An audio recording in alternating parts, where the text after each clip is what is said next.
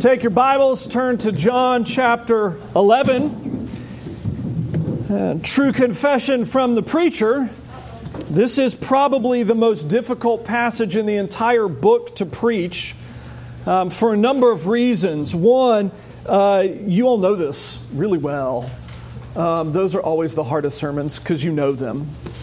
Uh, two is uh, John, in his wonderful writing style, has made this virtually indivisible. It is one chunk almost the whole way through. So, if you've looked ahead, you've noticed I'm preaching 44 verses today. Um, thus, again, difficult to preach.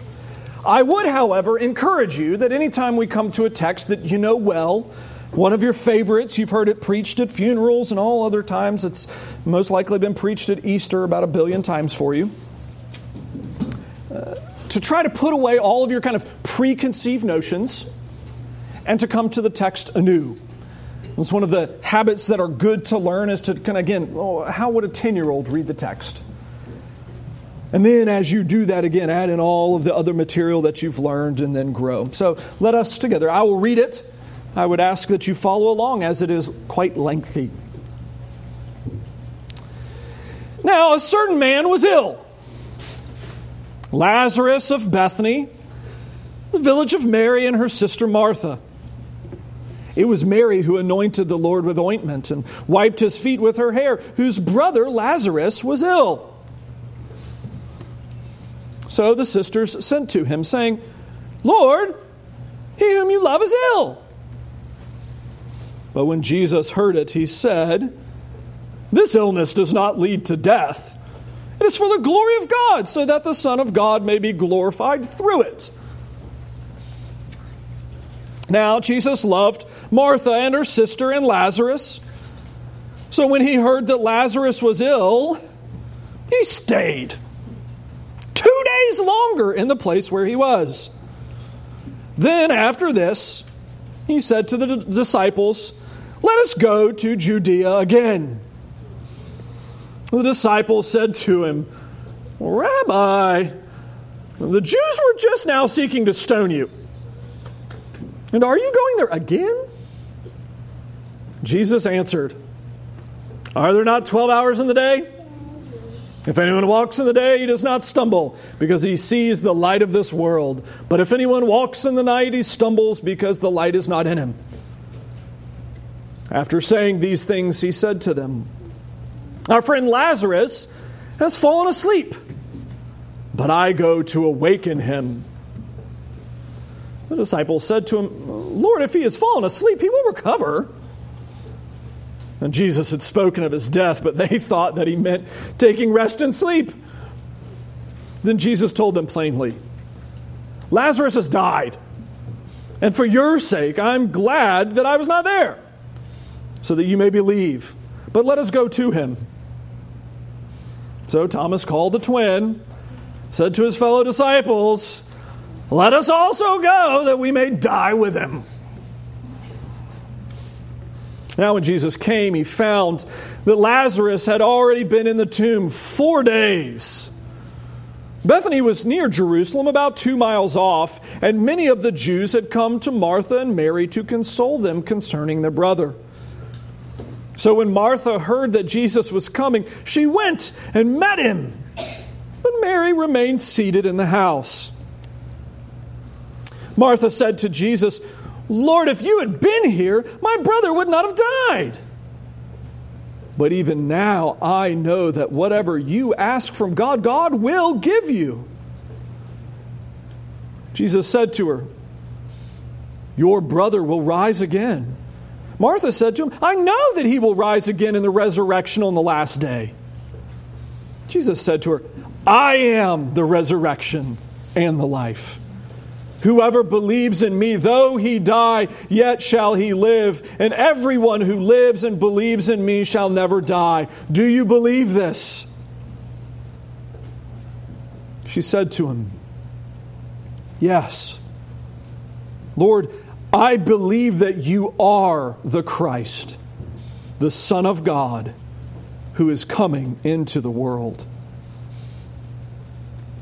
When she had said this, she went and called her sister Mary, saying in private, The teacher is here and is calling for you. And when she heard it, she rose quickly and went to him. Now, Jesus had not yet come into the village, but was still in the place where Martha had met him. When the Jews who were with her in the house consoling her saw Mary rise quickly and go out, they followed her, supposing that she was going to the tomb to weep there. Now, when Mary came to where Jesus was and saw him, she fell at his feet, saying to him, Lord, if you'd been here, my brother would not have died. When Jesus saw her weeping, and the Jews who had come with her also weeping, he was deeply moved in his spirit and greatly troubled. And he said, Where have you laid him? They said to him, Lord, come and see. Jesus wept. So the Jews said, See how he loved him. But some of them said, Could not he who opened the eyes of the blind man also have kept this man from dying? Then Jesus, deeply moved again, came to the tomb. It was a cave, and a stone lay against it. Jesus said, Take away the stone. Martha, the sister of the dead man, said to him, Lord, by this time there will be an odor, for he's been dead for four days. Jesus said to her, Did I not tell you that if you believed, you would see the glory of God? So they took away the stone. Jesus lifted up his eyes and said, Father, I thank you that you have heard me. I knew that you always hear me, but I said this on account of the people standing around, that they may believe that you sent me. When he had said these things, he cried out with a loud voice, Lazarus, come out! The man who had died came out, his hands and feet bound with linen strips, his face wrapped with a cloth. Jesus said to them, Unbind him and let him go. Let's pray.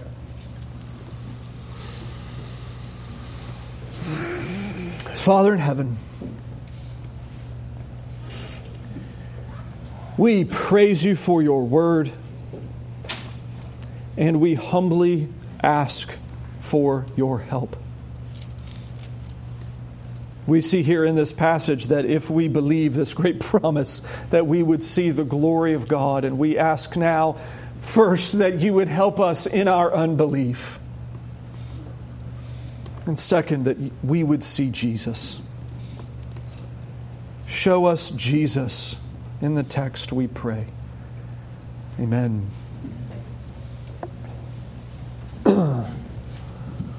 Reenact the scene for you very quickly. The scene is simple it's a, a family, mom and dad, young kids of some ilk, sitting around the table at dinner at night. I know that probably doesn't happen enough these days. And they're attempting to eat, and the meat has been consumed and the macaroni and cheese has been consumed, and the peaches have been consumed, but one thing remains on the plate.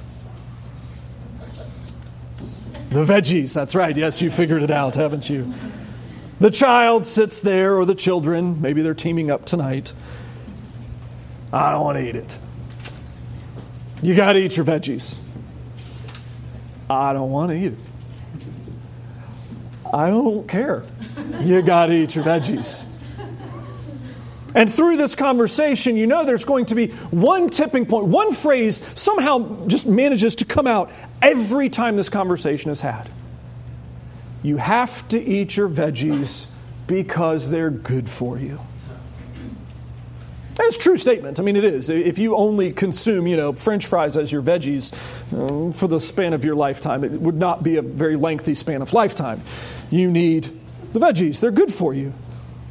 But it's interesting how this conversation plays out between children and parents, where the children are looking at the values of now, and the parents are looking at the values of later. The children are looking at saying, I'm six, and I think this is nasty. Therefore, I don't want to eat it. And mom and dad are looking and saying, You're six. You need all of the nutrients that we can give you. And as much as you would like to believe it, ice cream does not provide them all. You need veggies. The Lord will use them to make your body strong and mighty, to make you healthy and whole. You have to eat your veggies, not because you will enjoy them now, but because you will enjoy them later. The children valuing the now, the parents valuing the later. The children paying particular attention to the unpleasantness of the now, and the parents paying particular attention to the blessings of the later. In John 11, we have a similar kind of story taking place. It's an extended conversation not about eating vegetables so much as it is about death. And it's a conversation that Jesus has, by and large, with two women where they say to the effect, I don't want to eat my veggies. I don't want to have to mess with death. I don't want to have to mess with the hurt and the heartache and the brokenness and the loneliness and all of the pain that comes with death. And Jesus responds beautifully You have to eat your veggies because they're good for you. You have to face death because it's good for you. Now, not because death naturally is a good thing, but because in just a few chapters, Jesus is going to change it.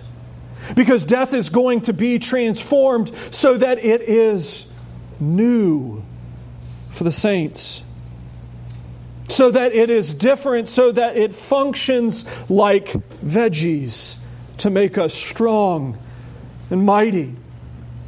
John here has been telling the story of Jesus, and John takes a different approach than many of the other gospel writers. They tend to focus more on action. Mark is almost all action, barely any teaching. And they tend to focus on the extent of his ministry prior to that last Passover week. John spends the bulk of it at the actual death week.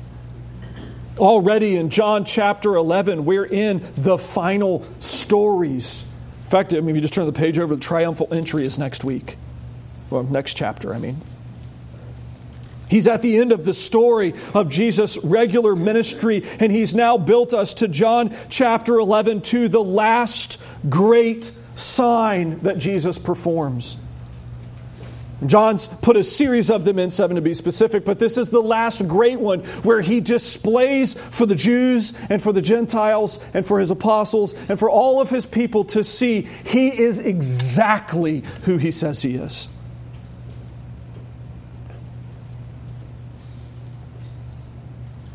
It's that moment when you go to the grocery store or whatever and you're, you're spending a lot of money on your debit card or your credit card and they're supposed to ask for your identification. You're like, oh, you have to pull out your, your driver's license and show them, yes, I, I am who I say I am.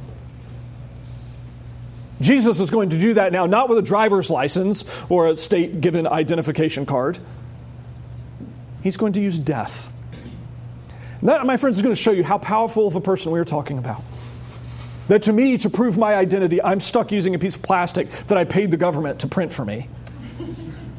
And Jesus is going to use the death and resurrection of a man to showcase exactly who he is.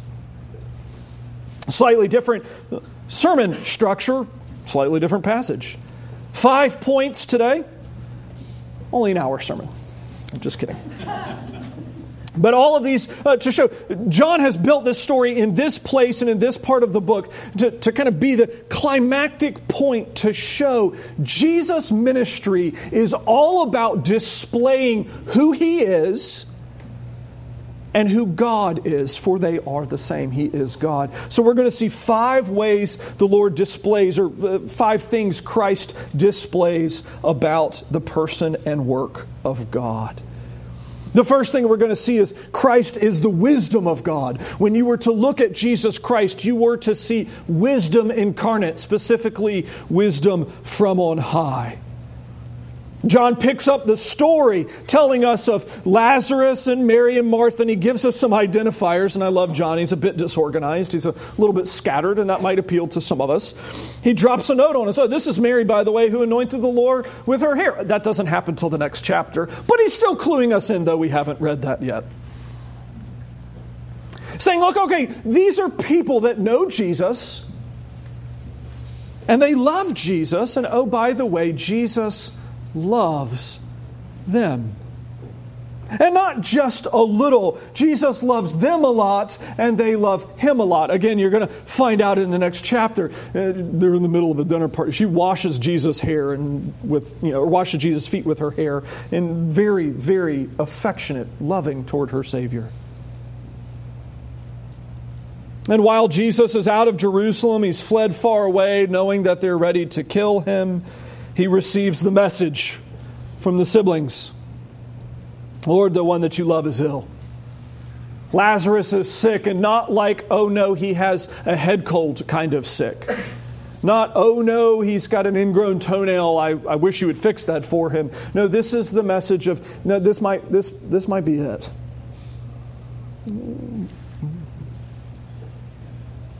Jesus, in unbelievable wisdom, gives this response This illness does not lead to death, it's for the glory of God, so that the Son of God may be glorified through it. And this is going to frame the whole conversation. This frames the whole story as Jesus identifies the nature of what's going to take place and the purpose of what's going to take place.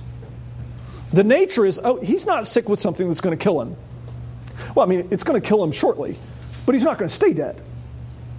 It's not something that's going to lead to him remaining dead. Not something that, you know, three years later you're going to say, oh, poor Lazarus, you know, the plague got him that last, you know, Sunday in May or whatever. It's something different. But Jesus, in his wisdom, identifies the value of the veggies. What's the whole point of what follows? What's the whole point of the story? It's this it's for the glory of God that the Son of God may be glorified through it. You see, this whole chapter is framed so that we look at Jesus and marvel. So that we look at him and wonder. To look at him with those eyes that children have so spectacularly when you take them and they see new things and new machines. And like you see like a little kid around a big fire truck and just the like wonder of like whoa those tires are bigger than i am. Yes it's amazing. It's so that we as God's people might look to Christ and be transformed as we see his tremendous glory. And here, seen explicitly in his wisdom, one, that he's recognizing this is not an illness that leads to death. Now, that's fantastic because our doctors today, at the height of human science, can't even make that statement. I mean, they hedge their bets, don't they? I mean, if you've spent any time in a hospital, you, you can interact with the nurses and they're like, well, yes, but. And they're constantly hedging because they don't know. They can take good guesses, but they don't know. That's why it's called practicing medicine not performing medicine. And I love how John transitions here in verse 5 and gives us more of the story. Jesus loves Martha, he loves her sister, loves Lazarus, so he stays put. Wait, what? He stays put to make sure the issue is abundantly clear, to make sure that everyone involved begins to see explicitly and clearly what happens, he stays put. Now, those of you that, again, have been parents, particularly you older ones in the room, you know that wisdom that I'm talking about where you watch your child and you know they're going to fail and you don't help them so that they do fail, so they do learn. See, that's what Jesus is doing here with his people. He could swoop in and save the day, and they would never know the wiser. He could have, you know, found some sort of creature to ride. He could have had the angels carry him. He could have, you know, snapped his fingers, teleported himself all the way over to Lazarus, and then just spoke it. He could have stayed where he was and just said, Be healed, and it would have been fine. But then it doesn't have the fullness of the emotional punch. It doesn't have the fullness of the lesson taught. It doesn't have the fullness of the discipline designed for them. It's softening what needs to be hard.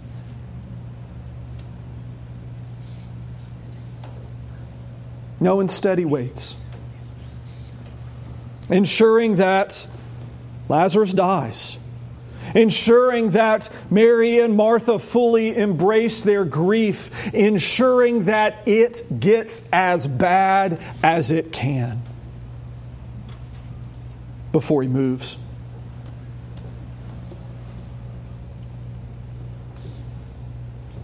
And then I, I, love the conversation that happens in 7 and following with the disciples. Let's go to Judea again. Like, um, you know, they just tried to kill you there, right? Like, we just had to run away because they were going to stone you and you snuck away, and then why are we going back? Help me out again. Why, why are we going back?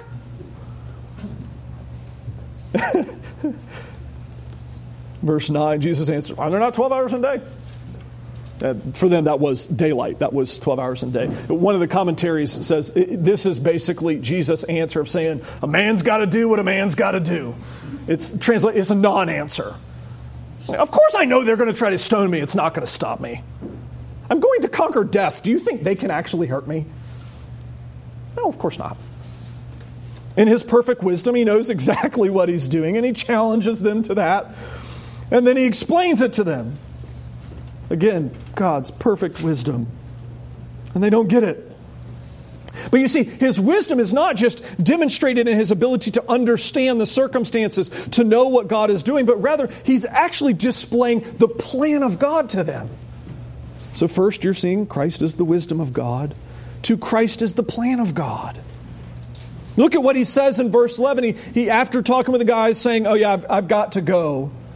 He tells them, Our friend Lazarus has fallen asleep and I'm going to wake him up. And they're like, Well, um, if he's just sleeping, he'll be fine because he'll sleep it off.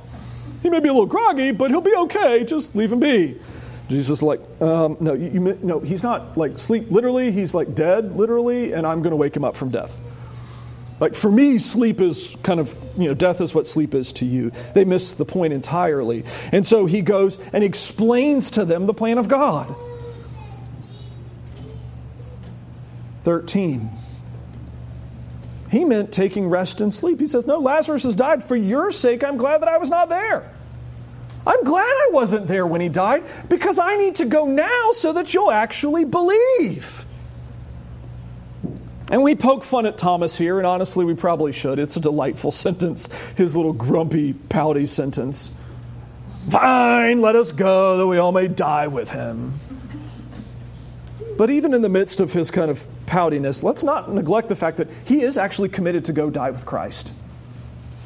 And that's probably further than I would find myself, to be honest.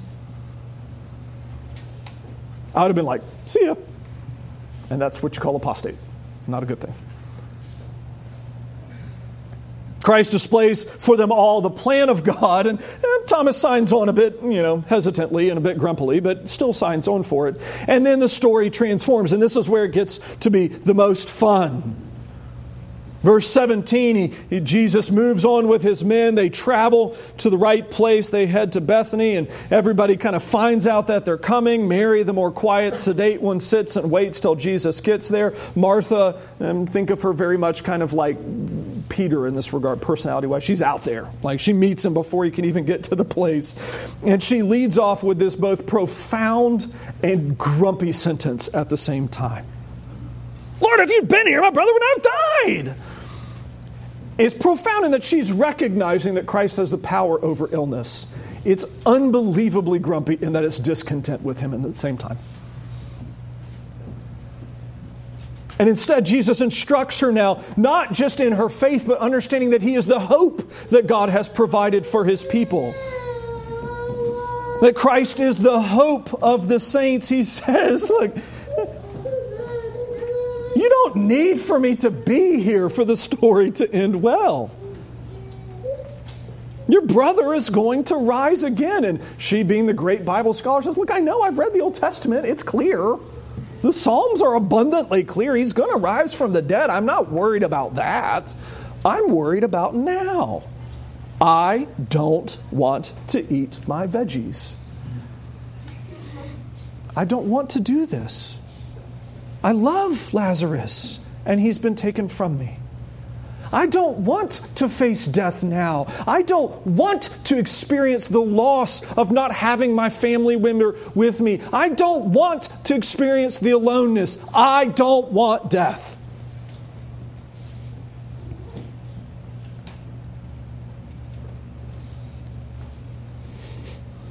In verse 25, I love this as preserved for the saints' sense, but he drops a bomb on this lady by herself. Oh, by the way, I am, and remember that's the construction, the grammatical construction pointing to God Himself. He's saying, I am God and I am resurrection and I am life. Boom. Her faith is rocked. I mean, you'd have to think about it. She's understood him to be Lord over demons. She's understood him to be Lord over sickness. She's already said that. Uh, no, now he's Lord over something even bigger. I mean, the running gag of there's only two things in life that are sure death and taxes. He's, he's conquering the really challenging one. At least he says he has. And then explains that not only is he this resurrection, is he this life, but that this is available for his people. It's contagious that he shares. Whoever believes in me, yet though he die, he'll live. I mean, he will have to face death. He's going to have to eat his veggies, but they're going to make him strong. He's going to have to face death. The saint of God, she will have to face death, but that's not the end. That's not where the story stops. It's not just we die and it's over. It's not that our lives are characterized by longing of the loneliness that follows death when where friends and loved ones are taken from us.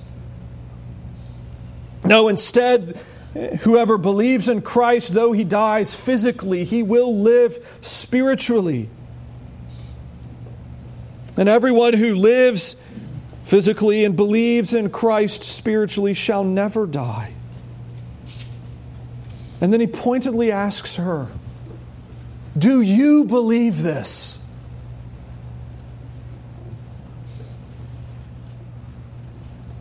And this precious woman, yeah, yeah, Lord, I do. And she doesn't just stop with saying she believes he's resurrection. He is resurrection. He is life. No, she continues further. I believe you are the Messiah. You're the Christ. You're the very Son of God. You are the one that has been promised since the garden. You are the solution to death and hell. You are the solution to sin. You are God's appointed messenger. You are very God Himself. What a sentence. and again, the transition, uh, it cracks me up. When she had said this, she ran off to call her sister. No joke. I don't really know how that conversation progresses any further after that. She goes and finds Mary and says, Jesus is here. He's calling. You need to go listen. So Mary hops up and quickly goes running out. And the Jews see her. Now, this is, I guess, maybe a cultural note that would be important. Most of us come from more Western kinds of cultures. And in Western kinds of cultures, Spurgeon has a great line there's kind of two types of sorrows. There are small sorrows which are very loud, and great sorrows which are silent. And for Western cultures, that's very much the case where the things that are little minor annoyances, those are the things that we'll complain about all the time. Smash your big toe and see how many people you tell about it. Watch someone lose a spouse and see how rarely they talk about it. See, that, that, that's the kind of culture that we come from, where our most grievous losses are the ones where we insulate the most privately. That's not the culture of this day. In fact, some of us have either lived or interacted with cultures of this kind where uh, mourning is done very publicly. And that would be the case here when it was time to grieve. You didn't just grieve quietly in your own room, in your own closet. You didn't have that like one tear that was like, okay, I'm done. I made it. I, I got the one out. I'm fine. It was done publicly in, in the square. You fell apart. You tore clothes. You rubbed dirt on you. It was demonstrative. It was sometimes quite uncontrolled, and it was contagious so that if one was mourning, others would join in. It was a community activity. And so, as Mary and Martha are mourning in their home, there are other Jews that have come to mourn with them. And not the way we think of that, where it's like, oh, let me sit with you and hold your hand and tell you, I love you, it'll be okay. That's mourning with somebody by our standards, right? I, I brought a casserole. Can I sit with you for an hour? Which is good. I mean, we should. In, in this, no, that's not it here. This is like, can I weep with you? Can I wail with you? Can I experience your loss with you? Can I suffer with you? And so she gets up and goes running out to the tomb, and they think, oh, she's going to the tomb. She's going to the tomb. We're going to go with her because when she falls apart at the tomb, we're going to fall apart with her. All cry and fall out and wail. And instead, she heads for Jesus and you have uh, in this next moment all of the compassion of God captured in one man. She comes running out to him and says, Lord, if you'd been here, he wouldn't have died. And 33 through 37 are some of the most moving verses in Scripture where Jesus, he sees her weeping. And again, understand the situation. He's walking up, he's got his disciples with him. It had to have been a really uncomfortable journey because they think they're all going to be martyred with him. Not exactly a lot of chipper conversation on that trip. They think they're all about to be stoned, a terrible way to die. And then when they get there, all they greet are women who are falling apart on them not your ideal reception. The first one comes out, she falls apart on Jesus. He says something, and she's, what? And she goes running off. And now the next one comes out, and she's falling apart and weeping and wailing, and she's got other people weeping and wailing with her. And you see verse 33 when Jesus saw her weeping, and the Jews who had come with her also weeping, he was deeply moved in his spirit and was greatly troubled. And friends, here we see this compassion of God. He, this is not Jesus the robot. Unfortunately and wrongly so, many of us have pictured Christ to be some sort of kind of divine Spock, right? Unyielding, emotionless, nothing rattles me, nothing. No, here he, he he's confronted with a group of crying women, and what does he do? He cries with them moved out of compassion and empathy and sympathy and tenderness. He sees them, he sees their sorrow, he sees all of the consequences of death right there, written large in front of them, and he joins them in their sorrow. He's so moved. Verse 34, he said, Where have you laid him? And they just say, Come, come and see. He gets to the tomb and he weeps. I suspect, obviously doesn't tell us, I suspect this is not that stoic crying that you see where the man stands there rigid, shoulders back, head erect, and the one kind of majestic tear falls down, and it's like a scene from a. No. This is probably like you got to blow your nose afterwards because you kind of got things moving kind of cry. And to think about, even as he's doing this, he's, he's joining the women in their sorrow, knowing that he's about to fix it all. But he's so compassionate. He knows he's going to fix their sorrow, but he doesn't ignore it. And you think about that for when you suffer now, when you hurt now, when you're sad now, he's going to fix it, but he still feels sorrow with you. I also like to think about he's, he's probably also at some point too here mourning for Lazarus. Lazarus has been in glory for four days and is about to have the singular worst day of his life.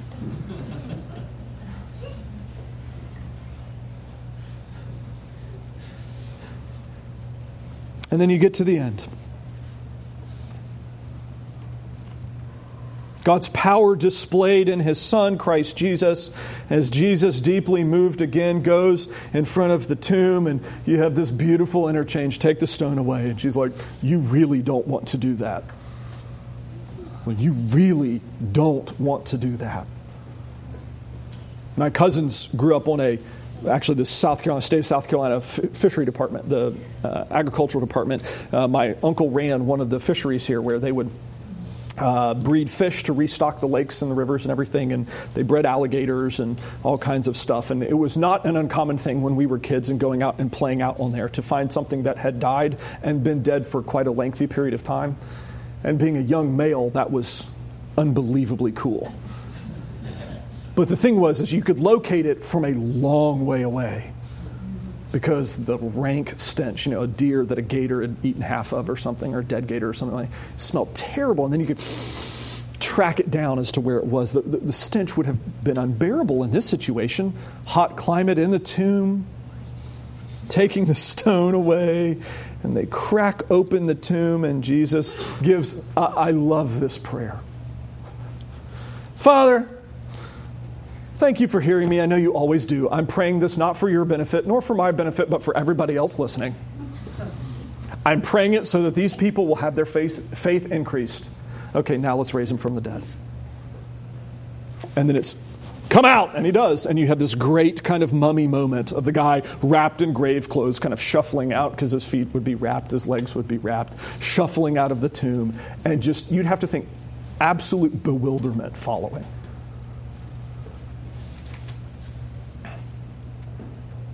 Absolute bewilderment. he just conquered death. In all of human history, our experience is when people die, they tend to stay dead. Not in his case. He has command over death.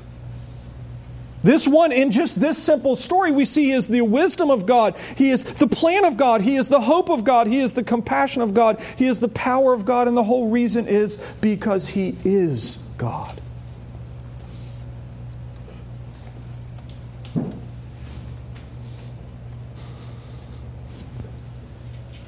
That's interesting and spoiling the sermon next week a little bit. Uh, what's the response? Well, the Jews immediately see this and are like, we are going to kill this guy. In fact, actually, we're not only going to kill this guy, we're going to kill Lazarus too, which is just the most hysterical thing. The only thing wrong he had done was to be raised from the dead. And they're like, we can't handle him. He's proof of Jesus. Doesn't matter if he's already died once. We're going to make it happen a second time. And they try to kill Lazarus, and this is what they determined to kill Jesus for. Because Jesus has actually already tipped his hand in the middle of the story. What is the middle of the story? What is the point of the story? What do we do? Well, verse 26, when he asks Martha, Do you believe this? And not in some sort of kind of intellectual, well, I mean, it could have happened, but in a life altering, life consuming, soul shaping belief. You see, the reality is, many of us, having lived in the South for an extended period of time, we've been exposed to this abomination called cultural Christianity. And I would happily use that word, abomination. The idea that I, I can be a Christian because I'm a Republican, or I can be a Christian because I am from the South, or I can be a Christian because I grew up in this certain neighborhood. And that's absolutely wrong. The whole point of the scriptures is pointing to what do we do with that question? Do you believe it? Not do you make enough money to wear the right type of clothes? Do you look nice or are you one of those people? That was, do you believe in Christ? Why? Well, because He is the answer to all of our problems. He is the answer to death. He is God. Now, if you don't know him, You need to find an answer to that question. I'll help you. Come talk to me. It may be actually more likely here that as you sit and listen, you think, well, I, I, I know the answer to that question. But maybe I've lost a little bit of that sense of wonder. And maybe that'd be a good thing for you to pray about this afternoon. Or maybe we find ourselves struggling to believe, which is probably more likely the case. And the good news is, is that in this world that Christ operates, none of these people are perfect, save for Him. And He comes to us in our weakness, in our neediness, and strengthens us. And so might we even ask that He help us in our unbelief. Let's pray. Father, we do thank you for Christ, and we do ask that you would help us. Help us in our unbelief. Forgive us for our lack of faith. Forgive us for our half hearted commitments. Forgive us for Christ's sake, we pray. In Jesus' name, amen.